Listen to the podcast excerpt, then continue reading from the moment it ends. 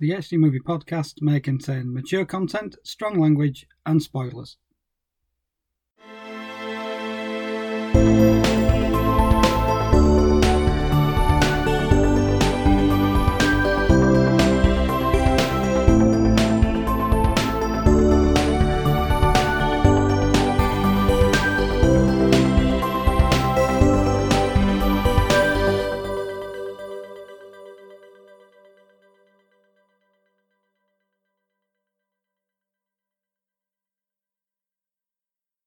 Hello and welcome to episode 92 of the HD Movie Podcast. I'm Darren Gaskell.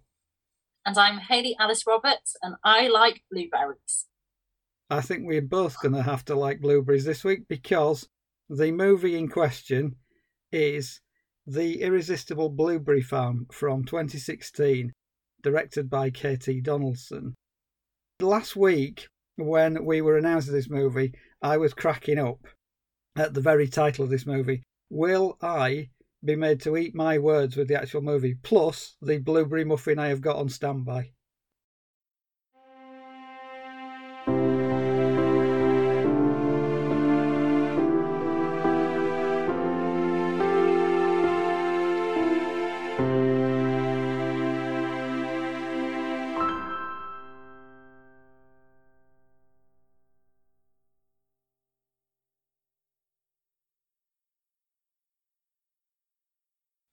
This week's HD Movie Podcast subject is a Hallmark original. So we're back to ambitious women romantic complications, and there's all sorts of ambition and romance complications in this week's one. It's The Irresistible Blueberry Farm from 2016, directed by KT Donaldson under a pseudonym, basically. KT Donaldson is another name for director and actor Christopher Tabori, who, amongst other things, was once engaged to the very, very lovely Barbara Crampton. But he also made this movie, so let's get into this. So, the synopsis that I'm going to read for you guys today is a lengthy one from IMDb, written by Hugo, I believe it is, with two G's. This may contain spoilers. Be prepared. Ellen, a New York lawyer, and her pre engagement boyfriend Hayden, a politician, are perfect together on paper, but she still has not given him an answer to his proposal of marriage. Ellen and her maternal grandmother Ruth have always had a special bond, going on unusual adventures together, something that Ellen's more conservative mother, Cynthia, has never understood. The last words Ruth said to Ellen before she passed away was for Ellen to hand deliver a letter for her it's addressed to a Chet Cumberfield in Beacon, Maine, where, as Ellen just learns, Ruth was born and grew up. Chet is someone of whom Ellen and Cynthia had never heard. Ellen has no hesitation in obliging her grandmother's last request. It's a task which she believes will take two days at the most. On her return to New York, she will give Hayden an answer. Ellen makes a literal and figurative big splash upon her arrival in Beacon, an event which will forever tie her to a local contractor named Roy in the minds of Beacon residents. Physical evidence of that tie to Roy is something that Ellen wants to erase or hide, especially from Hayden. Ellen's stay in Beacon is extended as she not only has trouble trying to locate the address in question, but she begins to discover more and more information about her grandmother's past, about which she previously had no idea. During Ellen's stay in Beacon, she is guided by the spirit of Ruth, who has a reason beyond delivering the message to Chet for Alan to go on this journey, all in the name of returning home for the first time. How heartwarming. What a lovely synopsis about this film. Well, I would describe this film as a bit of a car crash. Now, I think when you begin a Hallmark film, you kind of know what you're getting. There's so many expected tropes that we have covered many times on this podcast, and they are practically all there in this film.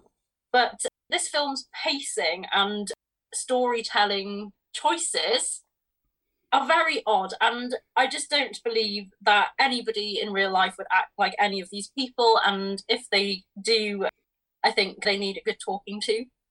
The movie opens rather quick it's set up really quick and the title comes on the screen and it kind of blends into the background of the, the city. It's like blink and you'll miss it and then everything starts and we get this plot that i've just described Yeah, and unlike a lot of Hallmark movies, we get a snog fairly early on in the proceedings. So the two people that you think are going to get together at the end have a bit of a lip lock after about five minutes. It's after hotshot lawyer Ellen is proving to be the biggest klutz on the planet. She manages to fall through a fence on a pier into some water, and she's rescued by hunky handyman and constructor Roy, played by Marc Blucas, who we both know much better as Riley from Buffy the Vampire Slayer, the series.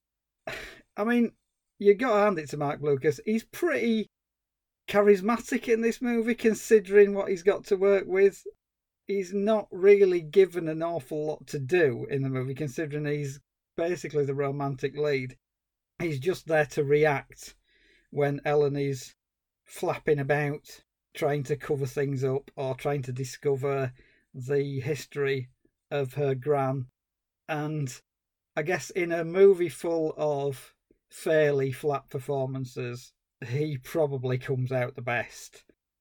I think it's to his credit that he's the one that basically escapes this movie without too much embarrassment. The rest of the cast, yeah, not so clear about that. I mean, it's got the usual cast of weirdos from a small town not quite as weird as the ones from Castle for Christmas. They are the weirdest lot. But Beacon Maine's residents are a bit odd. They're going to take a lot to top. yeah, that's the thing, exactly. they're, they're the high watermark, the Castle for Christmas lot. But Beacon Maine gives it a good shot in providing some complete lunatics for Ellen to bounce off. It's your usual Hallmark fare, but without the humour this time. There's lots and lots of silly things that normally happen in all Hallmark movies. You usually get daft sidekicks and silly running gags, and they seem to be missing mostly from this. So you just get a fairly uninspiring type of mystery plot, which is dressed up with a little bit of romance and some local colour. The scenery's nice, as it usually is in these movies, but there's some weird choices, as you say. Weirdest of all for me is the dead Gran that keeps turning up to talk to Ellen at the most inappropriate times. Now, you could have made some really good jump scares out of this, but she appears all over the place. She appears she appears at the hotel, she appears in the back of a car. I mean that classic horror setup, get in a car, somebody's in the back seats. But Ellen doesn't seem to bat an eyelid. Gets in a car, there's a spirit of a dead gran in the back, and she just goes, "Oh yeah, hi, let's have a chat." Not like, "What the fuck?" There's a dead person in the back of the car, and it's the movie's full of this sort of stuff. It's just strange, and I guess that if you like Hallmark movies, you're going to dismiss all of this stuff. But if you're a casual movie fan, there's loads and loads of stuff in this. You just think, why have they decided to do it this way? This is ridiculous. You know, you could write a book on the weird narrative choices that they make throughout this movie. And I do love the fact that it's a town in which no thought has gone into naming the businesses, apart from maybe the Irresistible Blueberry Cafe, of which that doesn't feature an awful lot. They're only in it a couple of times. My favourite is the camera shop, which is called Bob's Cameras. And if you're looking for a good state of the art camera, Bob's Cameras is the place to go because this woman who resides in a city and is a photographer has a really shit camera. And then she goes to Bob's Cameras and she's completely enlightened. She just finds an even better camera that does everything that she needs. It is so much suspension of disbelief. It's just honestly. I think this film is very flat, as you say, because it lacks the humour or much of the quirkiness. I mean, there are, I suppose there are quirky elements to it, but it doesn't feel in the same vein as some of the other movies that we've covered. Going back to the dead grandmother, she isn't very ethereal, like in any sense of the word. She just turns up, as you say, just for a chat, like she's a normal person. There's nothing to indicate that she's actually a ghost, which is just really, really bad. I had a hard time believing that Roy, played by Mark Lucas, would be single. I mean, he must be, you know, sort of in his 40s, I would say. And he's just kind of there, just ready for the main character. You know, it's like he's been waiting for her his whole life. And it's really baffling to me. I just can't imagine his character, this guy, who is quite attractive, not being snapped up by somebody in the town and not even being interested in anyone else. It's a very bizarre setup. I mean, it might have been better to have conflict if he was in a relationship or was married. That might have added a bit more drama to this whole piece, but no, they don't go there. It's just all very bland. And the bottom line of it is the creepy ghost grandmother basically had a secret relationship with a guy in that town who happens to be Roy's great uncle. Now, I was a bit nervous at this point, wondering were they going down an incestuous route. I was like, no, they're not. I mean, surely these guys can't get together now because they must be related. There's going to be something where he's a secret love child, something or other, but no, it was nothing like that all it was was the creepy grandmother wanted to project her own regrettable life onto the protagonist and she goes with it. It's just quite manipulative. Yeah, exactly. Yeah, it's a weird flex for a ghost to come back from the dead and think, right, I'm going to use my granddaughter to try and relive my life vicariously through somebody else and correct all the relationship mistakes I made. No, stay there. Stay in the phantom zone, Gran. I'm sorry, you know, you're not coming back to do all of this shit. This woman is a perfectly capable lawyer who's got a high powered job. She's engaged to a congressman. But it's like, no, no, because I couldn't live out my artistic dreams, I'm going to try and force my granddaughter to end up in the middle of nowhere in this town in Maine and throw away this potentially lavish lifestyle. But, you know, because it's a Hallmark movie, because it's got romantic complications, and it's got ambitious women making choices, you kind of know where this is going at the end. If you don't know where this is going at the end, you clearly haven't watched any Hallmark movies, or indeed any movies whatsoever. The one thing I will give this movie is the extras are fantastic, especially in the hotel and the bar. The extras look like they have never been in a movie before. So they're doing all sorts of inappropriate facial expressions in the foreground or the background. Just watch the people who are not the focus of the camera throughout this movie. It is just like the rabbits in the headlights. Basically, they've grabbed somebody off the street and said, Right, do you want to be in a movie? Chucked them in there, and as soon as they've got in front of the camera, they thought, "Oh fuck, what am I going to do?" And they forget to be human beings. It's hilarious. I love the extras in this movie. It's probably some of the only stuff I love about this movie. I did get a few laughs from the 100 Years of Beacon Art, where Ellen finds some of her grandmother's work. Surprise, surprise. Now, they're going on about 100 years of Beacon Art. Now, if that's all they've produced in 100 years, or if that's the best they can do in 100 years of local art, then there's very little talent in that town. I mean, I referred to it, because I watched it with my wife, I think I referred to it as 100 years of shite when it was on there. Also, the town newspaper, the Beacon Bugle, which has a very attractive picture of Ellen and Roy in a clinch in the water, which is what sparks all the trouble off. My wife pointed out that it was only volume nine of the Beacon Bugle, so are we led to believe that they've only ever produced eight previous copies of the Beacon Bugle? Are they struggling for news so much that it's like, right, we'll just put a paper out when we've got something worth printing? and so, in like what, 100 years, they've managed to chuck out nine newspapers. There must be nothing happening in that town.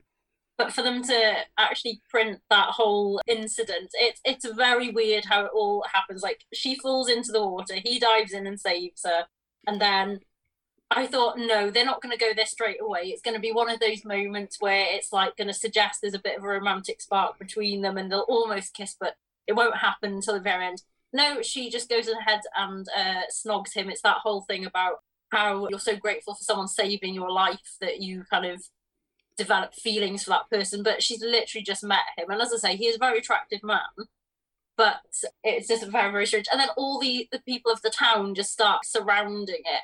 Correct me if I'm wrong, but I don't really remember any press being there in that scene. It was just people spectating. I might be wrong because I might have lost the will to live by this point and missed that detail. But then why it was suddenly front page headline news was absolutely bizarre. Yeah, it's a bit weird. It just is indicative of how little incident happens in Beacon, Maine. Oh, two people are kissing in the water. Let's stick it on the front of a newspaper. That's probably how dull the town is. Sorry, I'm I'm in the middle of my very nice blueberry muffin that I am eating during this recording. There are blueberry muffins in this movie at the cafe. There's a bowl of blueberries, but the rest of the film is surprisingly blueberry light. Considering it's in the title, there's very few references to blueberries across the piece. There's a couple of blueberries growing in a field, in a farm somewhere. But, you know, considering the title of the movie makes it feel like it's going to be blueberry centric, if you're a blueberry fan, you're not going to get very satisfied with this. There's very little blueberry action. There's action of all sorts of different sorts. There's the usual parade of people who are annoying and inquisitive and would probably get a smack in the chops from any other character if they behave like that in real life.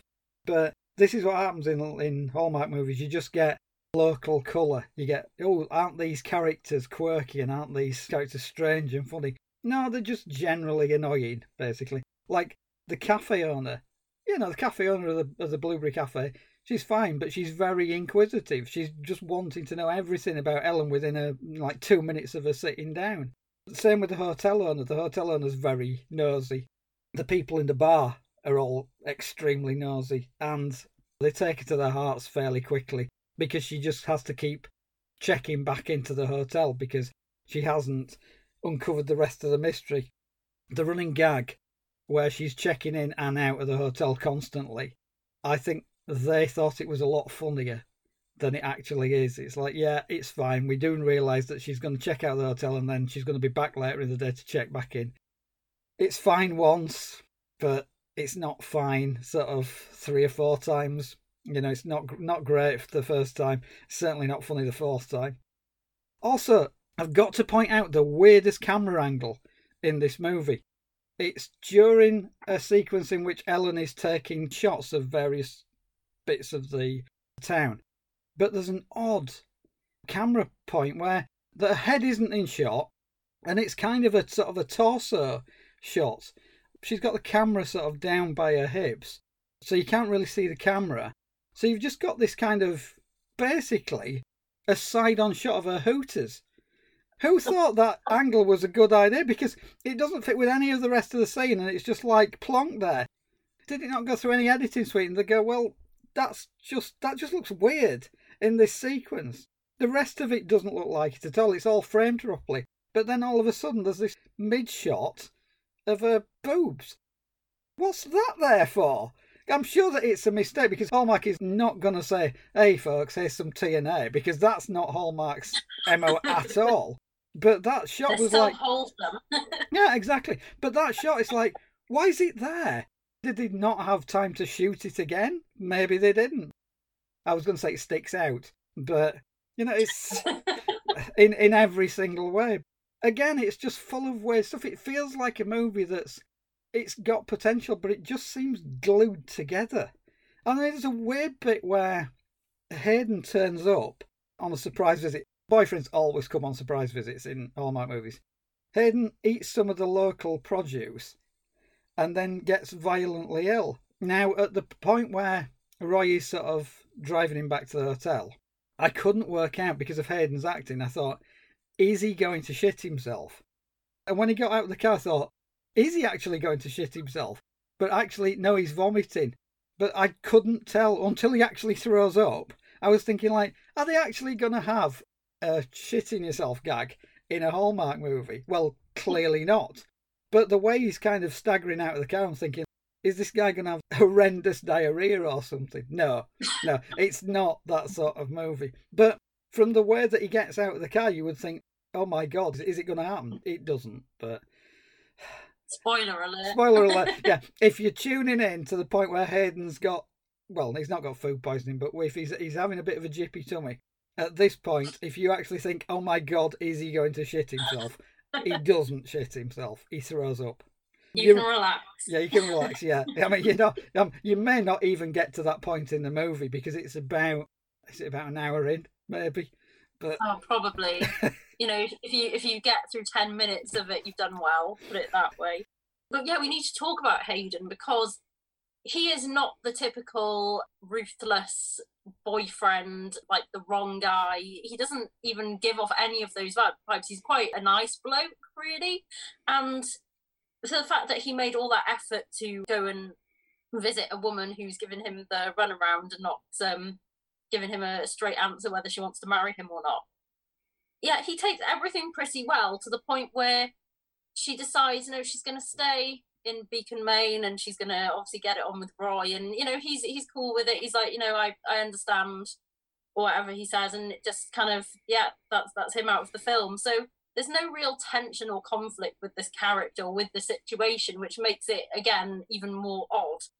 Just looking through my random scribbles that I made during these films, going back to the whole discussion about if you're a blueberry fan like myself, you'll be disappointed that there is not enough blueberries. I mean, there's not much farm in it, to be fair, either. And I think reading the title, I was getting quite excited in the sense that I thought it was going to be a really silly story about a blueberry farm that everybody loves in the town and then it was going to get threatened with closure or something and everyone's like save the blueberries i thought there was just going to be some plot like that so i was really disappointed so i'm never going to go in with expectations to a hallmark film ever again no matter what the title is because this was just utterly disappointing but in my notes i just had written at one point orders a bowl of blueberries so i guess i was noting anytime we had some blueberry action in this film I believe there's one point where Roy is wearing a hat that says baby blues.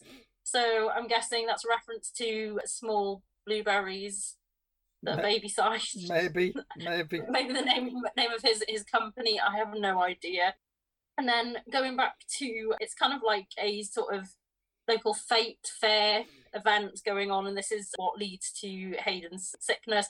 There is a business they called Udder Delight. nice.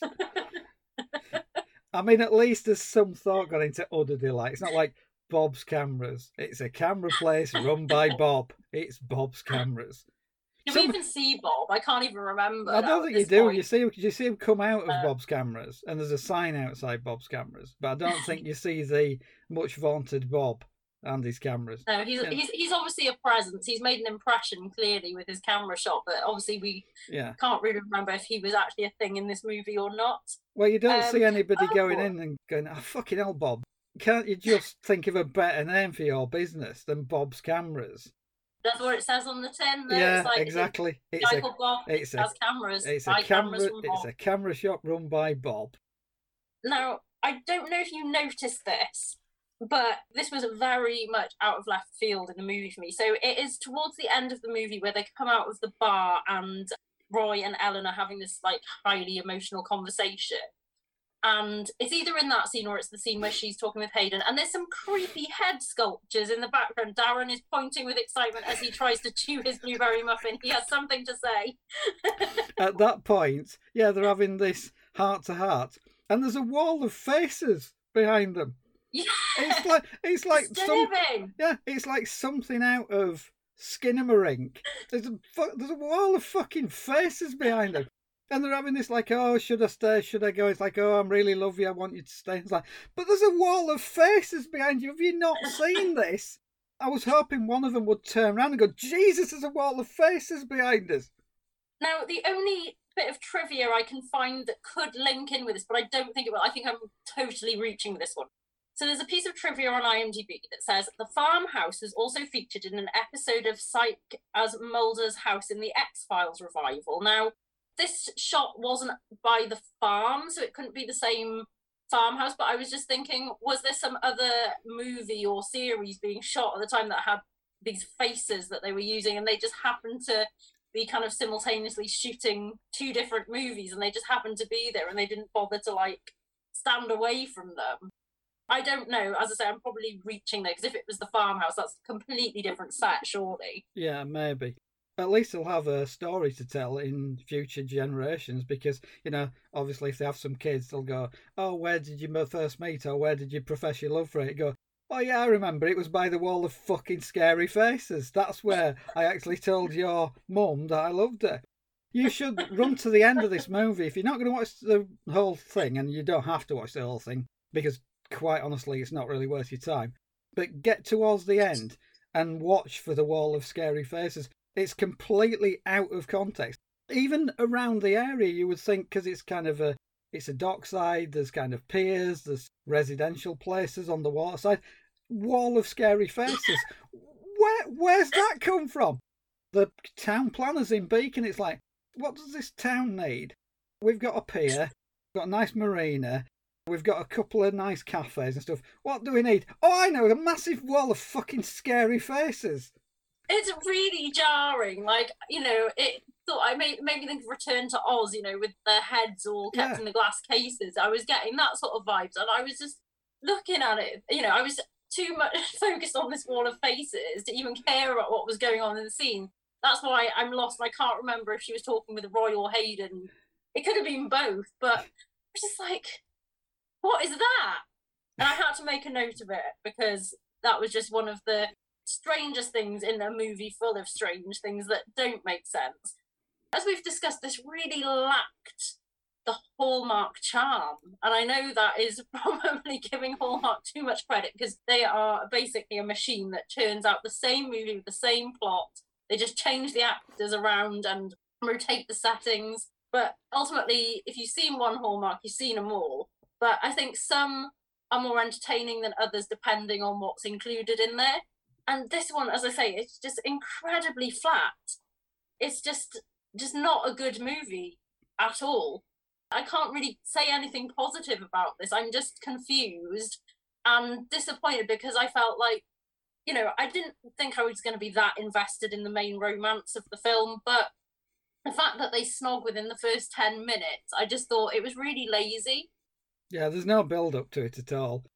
I guess it's trying to do a, almost like an anti rom com by having the end at the start and then trying to sort of work its way back to sort of having them stay together at the end. Which, in one sense, yeah, it's quite an interesting way of playing around with the structure, but it doesn't work. I'm going to come back to something about the hotel bar, specifically the dance floor and the performance area in the hotel bar. Two things about this. One, is that Roy has a discussion about building regs while everybody is dancing on the dance floor. So he's having a chat with some guy. There's a performance going on, there's a band, everybody's dancing. Right in the middle of the dance floor, he's talking with this guy about building and, and this lawsuit that might happen to him and stuff. It's like, why would you do it on a dance floor? You know, you'd be dancing around and then there's somebody going, "Oh God, I'm getting sued over my building regs and stuff." And it's like, why are you, why are you talking? Like, I'm having a dance here. Why are you talking about lawsuits and building regulations? There's tables over there. Go and sit over there and talk about your building regs. I'm having a dance. But no, it's like, no, smack in the middle of the dance floor, disrupting everybody. It's like, oh, I think my kids are going to sue me and stuff. And like, oh, I can't get this building. And the guy's going, oh, well, you might be in a bit of trouble. You're going to need some legal advice. All right, that's all fine, but do it over there. There's a band playing. You've got no concept of space. You've got no concept of people having an enjoyable evening. There's people listening to the music. Oh no, I'm going to just fucking drone on about building regs. Don't care about the band. Anyway, that's enough about building regs. Second I'm thing, crying. Second, I'm crying, laughing. second thing is karaoke. There is karaoke in this movie. So, as a fan yeah. of karaoke, I was quite up for the fact that there's a very prominent sign saying that there's a karaoke night, and I'm thinking, if there's no karaoke in this movie, I will be sorely disappointed after it's been promised. You do get some karaoke, of a sort. You do get Ellen doing a slightly truncated version of Footloose. They don't seem to understand the rules of karaoke, this place, because she hasn't even put a name down, but they say, right, okay, you're first. And she's like, oh, right, okay, I'll go up. Then she goes up there and said, oh, we've picked a song for you. It's like, well, that really isn't how karaoke works, because if somebody gets Celluloid Screams karaoke, as enthusiastic as I am about performing karaoke at Celluloid Screams, if somebody came up to me and said, right, you're first. It's like, well, I haven't even thought about what I'm going to sing. Oh, don't worry about that. We've picked a song for you. It's like, oh, right, okay. It's clearly going to be a song that's totally inappropriate, but she seems to think exactly the sort of song I would have picked, basically. Footloose. It's like, really? You're a lawyer from the big city and your go to karaoke song is Footloose. Ah, I don't think that's true. I think it was kind of meant to signify how she was now carefree and Yeah. um, I suppose not tied to her career anymore. Now she was free to live in the blueberry town of no blueberries. But if anybody from Celluloid Screams is listening to this podcast, please can I request that you pick Darren to go first and pick his song for him? because I need to see this happen. I know that Hallmark movies exist in a universe that isn't really true, but you've got to have some kind of rules, even within the world that you're operating in. And having people do things like this, you can stretch your belief to a certain point, but there's a point at which you think, no, no, I'm sorry, I, I'm not with this anymore. Having said that, me saying I'm not with this anymore by the time they get to the karaoke, which is almost at the end of the movie, I'd lost the movie maybe even an hour before that. So, yeah, I mean, what do you say about the Irresistible Blueberry Farm? It's not very irresistible. I, I can resist it quite a lot. I'm probably not going to watch it for a long time, apart from the fact that if anybody wants to see it when they're at my house, I will say, you've got to see this one bit and fast forward it to the scary faces bit and go, what do you notice the most about this kind of climactic romantic scene? Is it the decision that they make, or is it the fucking scary faces in the background? It's the scary faces, isn't it? yeah, you just cannot unsee it. It's going to be the first thing you notice in that scene, and it's given me so much joy. But I don't know why. I can't explain the joy. It's just because I suppose it was something to distract me from the utter bore fest that the irresistible blueberry farm is. Obviously, it is very resistible, as we just basically come to that conclusion. I'd also noted the dead grandma had very bold lipstick on in every scene. That was an interesting choice there. Yeah, uh, Beyond for-. She's only Just seen. remembering her how she was. Yeah, she's yeah, she's only seen her as a vision, so it's not like American Werewolf where every time you see the grand, she's more decomposed than the last time. And like, and by the end, by the end of the movie, she's just like sort of this skeleton with bits of flesh dropping off. So you can't have that in a Hallmark movie. I understand that, but I wish she could. Well, yeah, exactly. It would have been a lot more interesting than like she opens the door, this like rotting corpse, like hello. You're not going to get that in a Hallmark movie, and I understand, but there's so much that's weird about it, and because the grant's so pushy and like, oh, you know, don't make the same mistakes I made. And it's like, well, she probably isn't. As you say, Hayden, nice guy, perfectly reasonable, very tolerant of the fact that Roy is clearly hitting on his fiance. I've got a note actually, and it does say this. It says, "Why doesn't Ellen tell her grand to fuck off?" oh yeah, you will definitely reach that point with this film.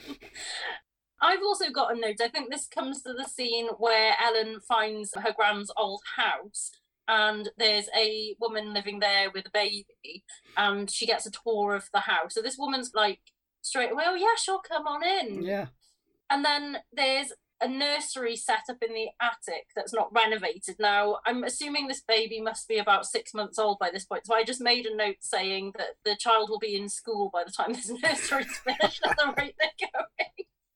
Where was I mean, surely you'd have the nursery ready before the baby was going to come, so that baby could have the full yeah, experience of being in a nursery Yeah. before moving on to a kid's bedroom or whatever. Yeah, very, very strange. Yeah, everyone's just so lovely and has no sense of danger and doesn't notice the scary face wall. I just can't anymore. And what I can't abide with is IMDb has given this movie a 7 out of 10. And I just have to allude to the reviews on IMDb, so user reviews of this film. Someone has given it a 7, describing it as a feel good tale from Hallmark. Someone's given it a 9. Great feel good movie, great chemistry with lead actors. the next review. They've given it a 9. Need a wedding sequel, please. I love the chemistry between the two actors. Alison and Marc really surprisingly amazing. I would love to see a sequel. Another nine rating, nothing blue about this great movie. An eight, adorably heartwarming. I mean, these are the, these are the user reviews. You can understand why we were lulled into a false sense of expectation with this film Yeah. because we were thinking, oh, this might be a cut above all Hallmark movies, you know, and it's got a great title, it's enticing us. Yeah, there's someone giving it a 10. I love this movie. That was written in 2020, however, so they might have just gone insane through lockdown, so we'll uh, waiver that one there. Irresistible Charm. Love the movie, but dead presidents? Question mark. Oh, the game of dead presidents with the dartboard, where you put a picture of a dead president on the dartboard and you have to hit it in the face. Bit of a weird game. Never played it myself, but you know it is part of the movie. And of course, Ellen, in addition to being a hotshot lawyer, is the world's best darts player as well. I like that bit anyway because it's kind of proving. Because somebody says that so somebody throws like a girl, so Ellen goes to disprove this theory, and that and that's fine. I'm all for that sort of thing in movies. But yeah, the rest of it is just weird. And I think that basically the people who have reviewed it on IMDb are all people who just love this sort of thing anyway, and they're going to give it seven and above regardless. So you're never going to get something like Irresistible Charm, 8 out of 10, or Love This Movie, 9 out of 10, and then you get Weird Grand Scary Faces, 3 out of 10. You need to write this review on IMDb. yeah, someone else gave it a 10, calling it Hallmark Fresh Air. I've seen this before. They should run it more often. Completely different mood. Well, yeah, I understand this person appreciating a different tone, but I think I'm definitely in favour of the more unintentionally hilarious ones. A delightful movie. Oh, somebody else is demanding a sequel. There's a, quite a few people. Oh, I found one negative. Four out of ten, disappointing. The Old Blueberry Farm and Paintings in Maine.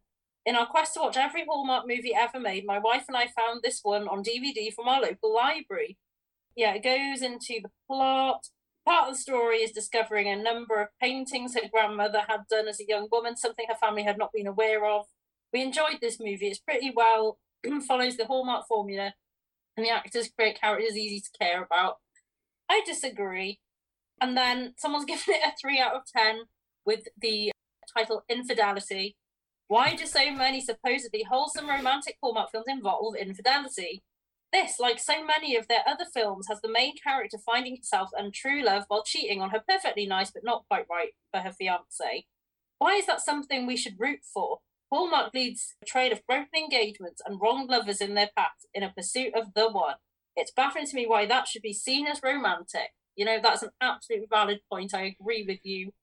Delabatti, I think that's the username. Mm-hmm. There is a lot of that. We're meant we are meant to root for cheating and Yeah, the the other guy is like the throwaway. But if they turned the tables on this and we had like a gender swap, if this was women pitched against each other, this would have a very different vibe. yeah, definitely. Usually in these movies, it's mitigated by the fact that the boyfriend who you want out of the way is a wanker. He's an absolute mm-hmm. wanker from start to finish. Whereas Hayden just seems quite a decent guy. He's a little bit dull, but he's certainly a decent guy. Doesn't want to rock the boat. The closest he gets to being a wanker in the movie is when he's trying to find out a bit of history because he's a congressman and he's campaigning and he's saying, Well, we don't want any skeletons in the closet. At that point, you're thinking, Oh, he's a wrong and he's a wrong. And it's just like, Well, actually, no, he's just trying to quite rightly cover his ass before the other side digs up all this filth on the other side of the family. But at that point, the movie's saying, "Oh God, he's he's spying on her. He's trying to get information out of her." And in other Hallmark movies, there's reasons that the boyfriends are twats. Basically, this one is much nicer than the boyfriends usually are in Hallmark movies. Even at the end, I mean, he's he's so decent that he's just like, "Well, all right, we weren't really meant to be together." When you're thinking like, "Well, no, you this is the time when you really go off on one because you've spent 80 minutes of this movie." Just tolerating all this stuff. But now you get to go and have a one on one with uh, Marc Blucas's character, say like, "What the fuck are you doing with my girlfriend, motherfucker?" Well, not not in Hallmark movies, obviously. You know they tone the language down. You don't want to come like Samuel L. Jackson. But yeah, it's a strange one considering people love this movie. I loved it a lot less than pretty much every other Hallmark type movie we've covered because at least the others have a bit of a a humorous slant to them. I mean, even if the jokes don't always land, and even if the humour is quite unintentional a lot of the time, they do at least try to make you laugh, even if it's not successful most of the time. This one's a bit too poor faced for me, and I think it's trying for something a little bit different, but it doesn't work, unfortunately. So, sorry, guys. However, gotta say, Marc Blucas, extremely good looking man. There we go. There's one positive to come out of this film. But yeah, are you surprised that we didn't enjoy it? Probably not. I mean, I think it would have been a bit more of a plot twist if we'd come out of this saying we were so enlightened and we were going to basically cover Hallmark and nothing else for the rest of our episodes. But no, yeah. fear not. We are still going to be sticking to any genre, any movie, and any quality, as we've just proven. To round off, Rotten Tomatoes gave it a 43% audience score, and there's no critic rating for this at all yeah, not a surprise really. I don't think the critics would touch these movies with barge poles because it's not their ballpark and it's not made for them. But it, to be honest, it's not made for us either. This I have to say. Apart from the scary faces, which will always stick in my memory, and possibly the line, "I still think of you whenever I eat blueberries." There's not an awful lot to recommend this. Go figure. I mean, people lap this sort of stuff up, but it's just a series of very weird choices. And normally I would think, yeah, that's great. But here, I couldn't wait for it to finish.